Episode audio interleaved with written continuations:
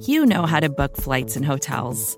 All you're missing is a tool to help you plan that unbelievable travel experience. That's why you need Viator. Book guided tours, excursions, and more in one place. There are over 300,000 travel experiences to choose from, so you can find something for everyone. And Viator offers free cancellation and 24 7 customer support for worry free travel. Download the Viator app now and use code Viator10 for 10% off your first booking in the app. Find travel experiences for you. Do more with Viator.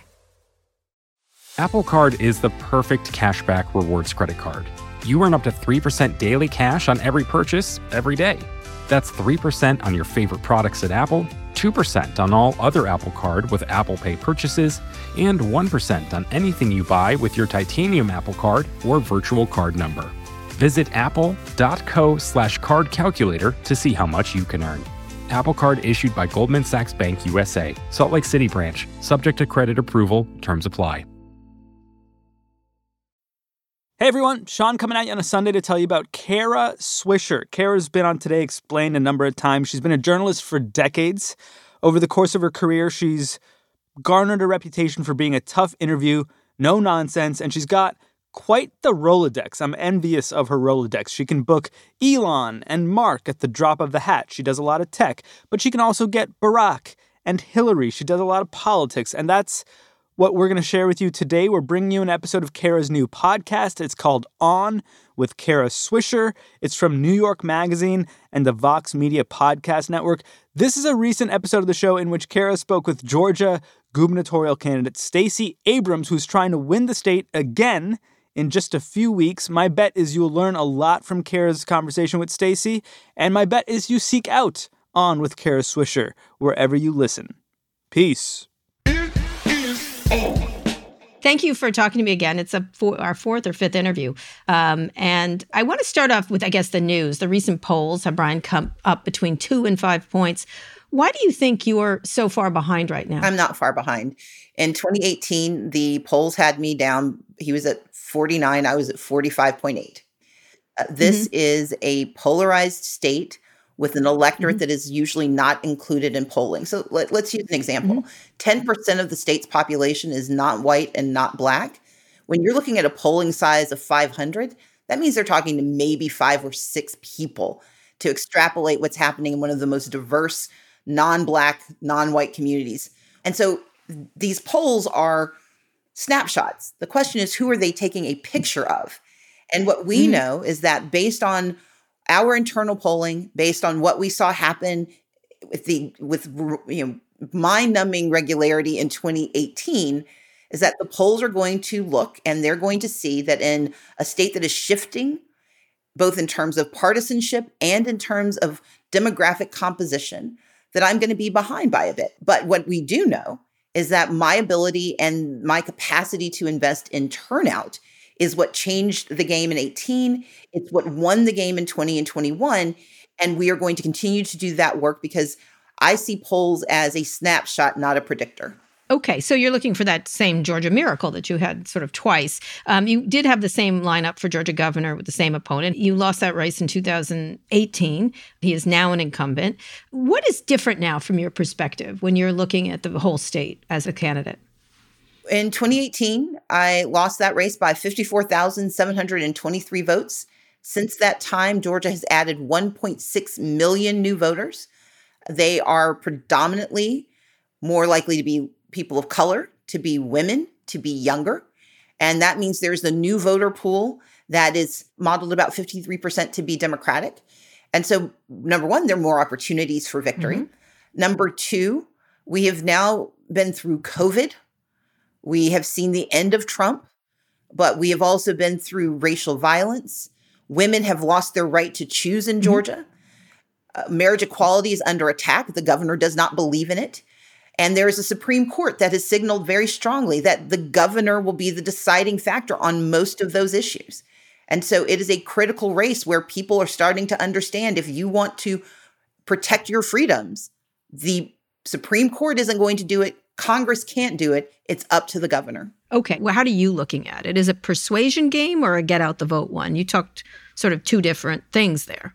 Well, but we we tend to, in political parlance, divide these communities where persuasion is about ideology and turnout is about activation. Mm-hmm. What I have always focused on and what I'm being chastised for is that I recognize there's a mm-hmm. third category, and that is mm-hmm. persuasion mm-hmm. to vote. There, there are communities that are automatically presumed to be voting simply because they look like the candidates. There is no mm-hmm. conversation about Herschel Walker and his performance with black voters. There is a conversation about my performance with black voters, but here's the thing. My job isn't to persuade them not to vote for Brian Kemp. By and large, they will not. He will get a certain percentage because a certain percentage of every community is conservative. But my mm-hmm. job is to persuade them that voting is worth their effort and worth their time. Mm-hmm. Because what mm-hmm. you just asked me about what's different, the litany of troubles that I just listed, they're attacking Black communities at disproportionate rates. They're attacking API communities, Latino communities, women. And so my responsibility is to persuade those communities that voting matters, that the exhaustion that has been about since 2016, that we've got to right. try one more time, because this is not about persuading their ideological shift, it is about persuading a behavioral shift. But when we allied that issue, when we allied that group, when we presume mm-hmm. it's either activation or transformation, we ignore an entire population where our job is to persuade them that it's worth getting in the game again. So uh, this weekend, you actually were reaching across some areas that don't vote for you. I think probably you were on Fox News Sunday mornings earlier this week. Talk about why you went. Is are they persuadable to you from your perspective? And let me just say, Shannon Bream did the interview by calling you Stacey Adams a few times. I know. Which uh, I found on I don't know what I found it. Uh, Pete Buttigieg did this a lot and has continued to do so. You think it's important to keep talking to this constituency? Absolutely. I win elections not just for myself, but for others. And I've been working to help elect people in Georgia for years. And you win by building coalitions. If you only talk to the same people and you only talk about the same issues, or you talk about the issues differently when you talk to someone else, then people grow in their distrust, but you also reduce the likelihood of expanding your coalition. So I tell the same story no matter where I am. Whether I'm on Fox or MSNBC, if you ask me a question about abortion, I'm going to give you the exact same answer. Whether I'm on The View or I'm on Charlemagne the God, I'm going to talk about issues in a way that people can access it, can understand it. And if they decide they don't support me anyway, mazel tov, go with God. But you won't be able to say you didn't hear from me. Is there an advantage to facing the same opponent for a second time? Are you able to anticipate him better? I, I don't think it's about who he is. I think it's about what the Republican Party is. Uh, and what mm-hmm. we know is he is emblematic of the Trumpist MAGA themes. He has done everything Donald Trump wanted. The only mm-hmm. thing he didn't do was commit treason, but neither did any other governor. And so he is getting this cloak of mainstream niceties when he is mm-hmm. as vicious and as callous and as aggressively opposed to our freedoms as any iteration of Donald Trump. In fact, he was mm-hmm. Trump before Trump was. This is a man who said that he was going to round people up in his truck. He signed as his first major act of legislation an anti abortion act that strips women of their right to choose before they know they're pregnant.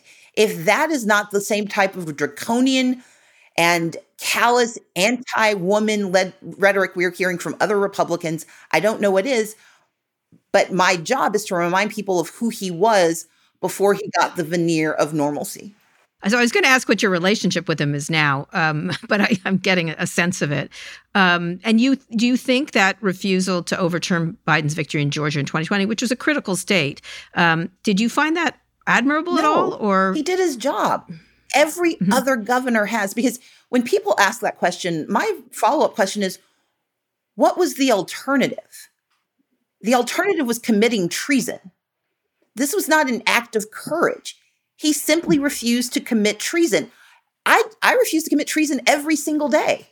The current election cycle we have a lot of people who are saying they're that. saying they will. Uh, hundreds. But yeah. my question is what were the consequences for saying no that Trump got mad at you? Okay. You your job was not to serve you were not elected by Donald Trump. You were elected by the people mm-hmm. of Georgia. Your job is to serve the needs of the people of Georgia And so refusing to essentially negate their voices is not an act of courage, it's an act of competence. Do you think it's an asset to him, though? I mean, it, it, it, seems to be an asset to him is that he's not as crazy as. So I, I think thing. national narrative has framed it that way. That's not. It's not how it plays out here. I mean, it's very okay. polarized here. But uh, the okay. national veneer he's been able to assume is what is the most troubling to me. Um, you were known very well known for your comity and compromise. It's what really attracted me to you in the first place when I interviewed you so long ago. But your ads recently are pretty tough, calling him Brian Kickback Kemp. Um, do you think it's important to have this kind of this kind of campaign happening right now? So let, let's be clear about the difference. One is actually laying out the contrast with my opponent. And it is about making certain that people know what he is and what he has done. Contrast matters, especially when you're running against an incumbent. The job I have is to explain why he should be fired from that job. However, at the exact same time, mm-hmm. I've had Republican women do ads for me. I have been the same person the entire time. I have proposed legislation that serves all Georgians. I've gone on Fox News mm-hmm. because the comity that you speak of is the core of how you get things done in Georgia. We are a divided state. Mm-hmm. And regardless of who wins, I intend to be the victor. But regardless of who wins, Georgia Democrats are going to pick up additional seats in the House and in the Senate. And the demography of Georgia mm-hmm. is going to continue to change. The governor of the state, whoever is elected in November, will be the governor when Georgia becomes a majority minority state. And that is a critical marker. But things cannot get better for any of our communities if we do not work together. My job is to say who he is, what he has done, but it's also mm-hmm. to say who I am and what I will do. And that's mm-hmm. what our commercials are really designed to tell. But they've got to break through the noise and break through an unprecedented slog and onslaught of television ads. So, but you talked about things you've done. A few weeks ago, a U.S. court judge ruled against Fair uh, Fight Action, your voting rights group. The court found Georgia election rules covering absentee ballots, voter rolls, and applications do not violate the Constitution or Voting Rights Act, as your group had alleged. This was a judge, Stephen Jones, a U.S. District Court judge, who was an Obama appointee. Um, and he said this, and I'd love your response to this. Although Georgia's election system is not perfect, the challenge practices violate neither the Constitution nor the Voting Rights Act. In a 288 page order, he said this the burden on voters is relatively low, and that, that your group did not provide, quote, direct evidence of a voter who was unable to vote, experienced longer wait times, was confused about voter registration. Uh, status. How do you respond to this? Because it was a big fight for you and it's been a big issue. Voting rights has been a huge issue for you. And, and it remains one. So let, let's begin with what the lawsuit alleged at the very beginning. We had a litany of issues. And in anticipation of the case moving forward, the state legislature in 2019 actually responded to a number of our initial allegations, including replacing machines that we alleged properly were improperly used. They made changes to the voter purge system. They made changes to the absentee ballot system. That's one of the complaints that we heard from Donald Trump that we actually forced mm-hmm. improvements on a range of issues. We forced Brad Raffensperger to restore 22,000 mm-hmm. people he purged from the rolls. For people who don't know, Brad Raffensperger is the Secretary of State. And so the litany of things that we were able to accomplish because of this litigation, I think has been lost a bit to the annals of memory because it's taken four years to move this litigation mm-hmm. through. There were three remaining claims mm-hmm. that Judge Jones adjudicated. And on those three remaining claims, under the Gingles standard, which existed before 2021, he would have mm-hmm. found the state of Georgia in violation of the Voting Rights Act, Section 2. However, because of a Supreme Court that continues to weaken the Voting Rights Act, they attacked Section 2 with the Brnovich decision. That's named after the Attorney General in Arizona. That one weakened Section 2 and said that racial bias by itself was insufficient as a standard. And what he said with great pains in mm-hmm. that opinion was that had the Brnovich standard not taken effect, that under Gingles we would have won. Mm-hmm. Part of what the judge adjudicated was that in the end, the burden wasn't too heavy. My belief is the burden mm-hmm. shouldn't exist. Right. So you're saying your opinion is that there are problems with voting rights in Georgia still, but the standard is too low nationally for those gaps to be recognized. That's exactly it.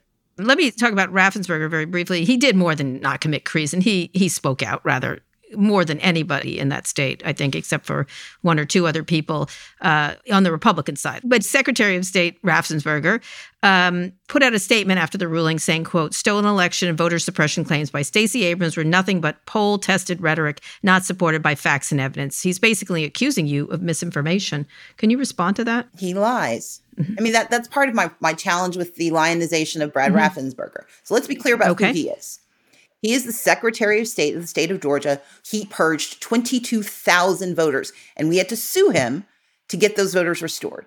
He is the person who used the system in Georgia to deny naturalized citizens the right to vote. He is the person who uses a felony match system to disproportionately harm Black people. And he supported legislation in 2021 that allows unlimited challenges to voter registration. And right now in the state of Georgia, 64,000 people have to prove they have the right to vote because Brad Raffensperger supported expanding this opportunity without requiring either that the communities that are being attacked have the ability to have resources to fight back. He did not work and fight to make certain additional resources were made available. He is a part of the system. And what he is upset about is that we forced his hand on a number of issues. But here's the other piece of this that I need people to hear very clearly. Brad Raffensperger is not a good actor. Election denial has two pieces, and we have been myopically focused on the outcome side. That's what Donald Trump yelled about, that he didn't win and thus the outcome is a problem. But when you deny access, that is equally pernicious because you don't have to manipulate the outcome if you can constrain the access. And any Secretary of State, like Brad Raffensperger, who will work so hard to deny access, does not deserve the mantle of being a democracy defender. And so, once again, getting credit for one moment of either bravery or clarity does not dispel years of bad behavior. So you're saying he's not good, better than the alternatives? What we need to understand is that our standards cannot be so low that we no longer have standards. Mm-hmm. I have no claim to an outcome, but every American should be fighting for the right to access for eligible voters. That's the challenge. And when we lower our standards, we lower the likelihood of our democracy surviving long term because every inch we go down, that means fewer and fewer people believe that it's worth the sustained belief system that we call democracy. So let's talk about what they're voting for. Um, the role of abortion is going to play in motivating voters, especially since July of this year, after a series of court proceedings, Georgia put a 2019 law that, uh, in effect, bans abortions after the sixth week of pregnancy. Um, how big a deal is that going to be for for voters, for businesses, her economics? it is a crisis. Georgia has 82 counties with no OBGYN, 18 counties with no family family practicing doctor in nine counties without a physician at all. We are losing a level one trauma center, which means we're going to lose even more doctors this month. And we know that women are not going to come to a state where if they get pregnant, they have no choices. And the election in Georgia is not just critical for Georgia. I am the only candidate right now who has the likelihood of being able to reverse and repeal this law. If I don't, you cannot get an abortion from Texas and Oklahoma all the way across to North Carolina. North Carolina is the 1st state mm-hmm. you get to. From Tennessee down to Florida. That's 56% of the Black population in this country. Which means for women, for people of color, it is dangerous for a woman to live in Georgia. And for those who say, well, you can just leave, Georgia is the largest landmass state in east of the Mississippi, mm-hmm. east of Texas. Florida is the other one. And trying to get out of here to get to help is nearly impossible if you don't have resources.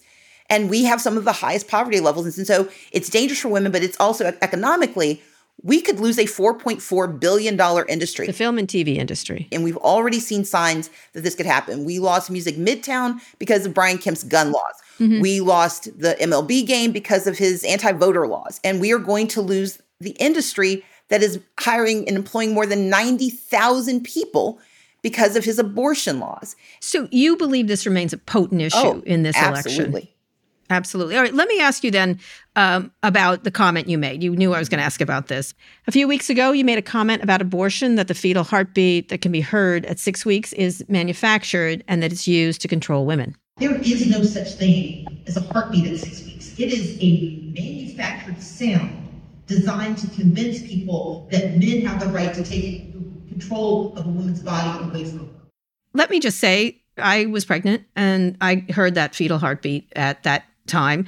And it was uh, it was the most one of the most important moments of my life i have to say. And i understood that it was an electrical impulse but it was life. It was that my child was was probably viable. And it was a big deal. I get technically you're correct but i have to say as a mother i i didn't like hearing that. I, I think left right and center a lot of people might say that. Can you talk about that comment uh, and and would you say something different now? The issue that I have is that the laws in Georgia and across this country have been premised on this moment. If you were trying to get an abortion, even prior to HB 481, across the South, across the country, one of the predicate acts that you have is that you are compelled to listen to an ultrasound before you can make this decision. This came mm-hmm. about because Ian Donald, an OBGYN in Scotland, said, let's use this technology that was actually being used for shipbuilding. And he worked with an engineer to use it to do ultrasounds on women. this was in 1956 And he said part of his intention was to dissuade them from abortions. And because it's an electrical impulse, the machinery has to produce a sound. And the mm-hmm. intention was to, to accomplish exactly what you felt. It puts mm-hmm. into real time this idea and it gives it shape. But we know you're it's an embryo at that moment. And for those for whom this is what they want, you should absolutely celebrate it. But when it is used as a weapon against women, when it is used to mm-hmm. manipulate them and also to justify denying their choices, denying them health care, it is absolutely critical that we speak honestly about what happened, especially mm-hmm. when it becomes part of the narrative language we use to, de- to justify denying medical care to women. Let me ask you though, why make this point given so many women are so emotional who do want to have children about this moment? It it it trips you up into somewhere where science and emotion don't meet. Even even if you're correct, technically correct, was it a mistake? It was not my I was sitting with a group of students who were using mm-hmm. language, misinformation to justify behavior. And in mm-hmm. that moment and and as a matter of conversation, I mm-hmm. do not intend and I am I am absolutely cognizant of the fact that there are women for whom this is a transformative moment. As a as a woman, I never want to deny anyone their choice or their joy. But when mm-hmm. that language and that framing is used to justify stripping them of their autonomy and of medical care, we absolutely have to talk about it. We absolutely have to push back against any attempt to justify denying women abortion care and medical care. I think you've explained that much better. I think the Republicans have seized on it though, what you said. There is nothing I will but but here's the thing. I'm I was sitting with students and the the challenge of that moment was that they only show you a clip of what happened. We went on to Mm-hmm. have a very strong conversation about why this matters in Georgia. Yeah. And I was talking to Spelman women. I get it. but- I get it. I get it. But this clips are how campaigns Well, clips go. are how these days. campaigns go, but You're if aware. we can't have honest conversations with young people Mhm. because Yeah. we're afraid that someone's going to clip it, then we're going to start not only circumscribing what we say, we're going to start Mm-hmm. limiting what we think. Fair point. Uh, speaking of abortion, what do you think of the controversy around Herschel Walker? You mentioned that he and you are held to different standards. How how is that? That he, how are you thinking about that? the hypocrisy of the Republican Party. I mean, Brian Kemp actually responded to what Walker said by saying he's not supposed to be involved in people's personal choices. So the governor who imposed an abortion ban and interfering with the personal choices of women says it's not his job to interfere in other people's personal choices. He only means in men's personal choices. He has no problem interfering in the personal choices of women. So for me, this is about the hypocrisy of both men. Herschel Walker is getting the brunt of the attack, but Brian Kemp is the person who has actually got the power to do something about it in Georgia, and he has wielded that power to hurt women in the state. Were you surprised by Walker here, or no. you, as these revelations? But I no. give very little okay. thought to Herschel Walker or or the Yeah. other side. My job is to protect women, protect our rights, protect our freedoms, and there is more than enough attack coming from Brian Kemp that the individual actions of one person, the hypocrisy is not surprising because hypocrisy is the raison d'etre right now that I see of the Republican Party. We'll be back in a minute.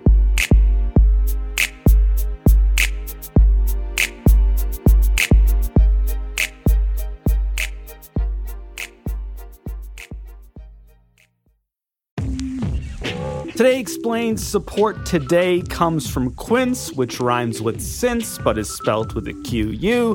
The poet Josh O'Donohue once said, we're getting very classy here, when one flower blooms, spring awakens everywhere. Now, I don't know exactly if that's true, it tells me to tell you, but I do know that Quince offers timeless essentials that they say never go out of style no matter what the season. And honestly, that also kind of sounds like a poem, doesn't it? Not only that, Quince says all of their items are priced 50 to 80% less than similar brands. Take it away, Claire White.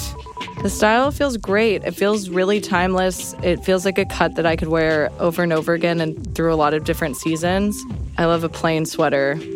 You can upgrade your wardrobe this spring by going to quince.com slash explain for free shipping on your order and 365 day returns. That's Q-U-I-N-C-E dot com slash explained to get free shipping and 365 day returns. Quince.com slash explained. It rhymes with since. Apple Card is the perfect cashback rewards credit card. You earn up to 3% daily cash on every purchase every day. That's 3% on your favorite products at Apple, 2% on all other Apple Card with Apple Pay purchases, and 1% on anything you buy with your titanium Apple Card or virtual card number. Visit apple.co slash card calculator to see how much you can earn. Apple Card issued by Goldman Sachs Bank USA, Salt Lake City branch, subject to credit approval, terms apply. So I want to do a lightning round to talk about different demographics and campaign strategy. Um, for black men, your recent strategy is focusing on this group, although recent polls suggest that since 2018, your favorability in this demo has dropped eight points. How are you look? How do you win that back? My black performance numbers are identical to Senator Raphael Warnock. However, the other reality is this isn't recent. I have been doing this since 2018, and I was chastised in 2018 for talking to communities of color, specifically mm-hmm. black and brown people, black men in particular. I simply continued what I did then, and I'm doing it now, but I know that black men are the most likely to be distrustful of politicians and of government because they are the most likely to be disproportionately harmed in education, healthcare, housing, and employment. So not vote at all, so that you're worried that they're not going to, it's persuadable. So, okay. Uh, white voters. We know you're targeting Black, Latino, Asian American voters with, um, along with young people. How are you reaching white voters? Uh, can you win without them? I I wouldn't want to. I have to build a coalition. I'm going to continue to talk to voters across the board. What people are concerned about is that I actually identify the communities and the needs those communities have because we are not a monolithic society and it is disingenuous to pretend that we have identical needs. We all have the same basic frames education, housing, healthcare, and making a good living. But what barriers we face and what access we need differs depending on the structure of community. And that's what I talk about with every one of these groups. okay. Rural voters, same. Did the same. I, I talk to everyone and I go everywhere. Do you think you need to tamp down your national popularity? You certainly got a lot of it. Do you, do you think that's a problem in Georgia for you? You're very famous across the nation. You almost you were a vice presidential consideration. I have been very intentional about being local in our conversations for the last few since the launch of the campaign. And f- that has created this notion that I'm less popular or that I'm I'm in trouble. No, I was intentionally quieter because in 18 we had to be loud to get attention. And this year we need to be very directed in our conversations so that people understand what's at stake and what's what, what the opportunities are. All right, let's talk nationally and then we'll be done. You've been in talks with the Biden White House to have the president on the trail with you. Will that happen? And is Biden, how do you look at, obviously, you think he's a, a help in, in, with Georgia voters. President Biden has offered to be helpful. We, I, I support him. I invite anyone to come to Georgia who can help us win. But as you know, there are 36 governor's races. There are more than mm-hmm. 50 mm-hmm. Senate races that are being contested. We've got a lot of ground to cover and a lot of things to do. But I know that I've got his support. And the reality is, the resources that he has provided to the state are the reason we're in the position to do better. And that's something I am happy to tout.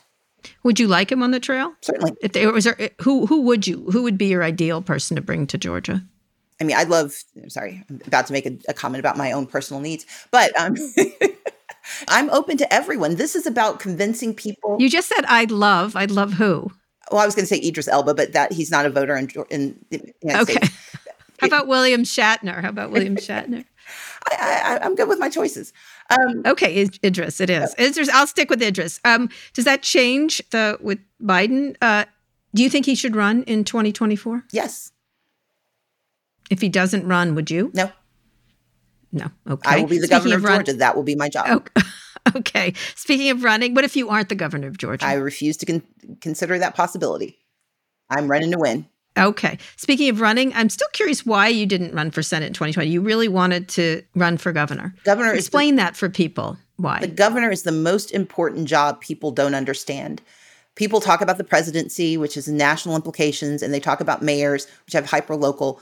But especially in the South, it is the governor that decides whether the resources sent by the federal government make it to local communities. It's the governor who decides the rights and privileges that we have. And with the Supreme Court, with Clarence Thomas making it his mission to dismantle most of the federal protections for the LGBTQ plus community, for women, it will be governors who decide.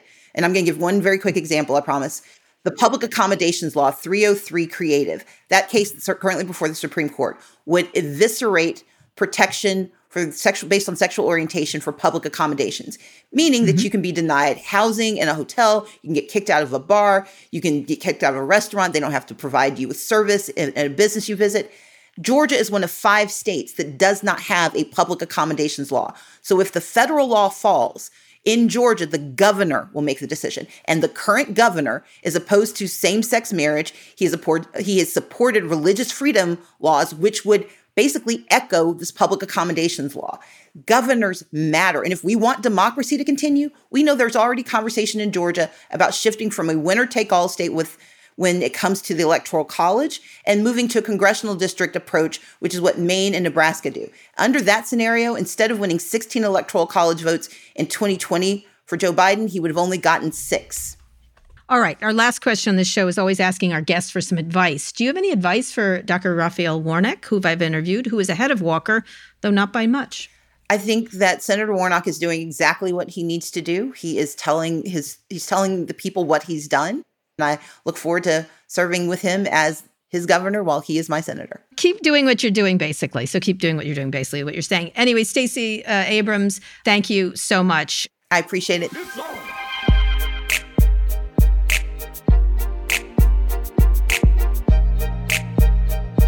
Today's show was produced by Naeemah Raza, Blakeney Schick, Cristian Castro Rossel, and Rafaela Siewert. Rick Kwan engineered this episode. Our theme music is by Trackademicks. If you're already following the show, pat yourself on the back. If not, I'm shocked. I'm just shocked. Go wherever you listen to podcasts right now, search for On with Kara Swisher, and hit follow. Thanks for listening to On with Kara Swisher from New York Magazine and Vox Media and us. We'll be back on Monday with more.